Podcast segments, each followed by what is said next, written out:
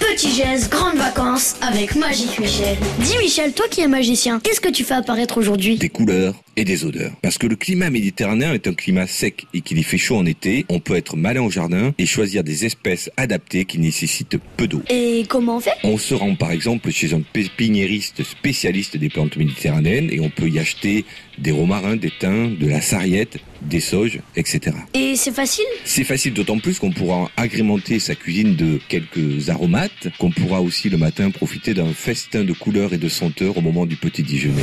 Merci Magique Michel, t'es vraiment trop fort.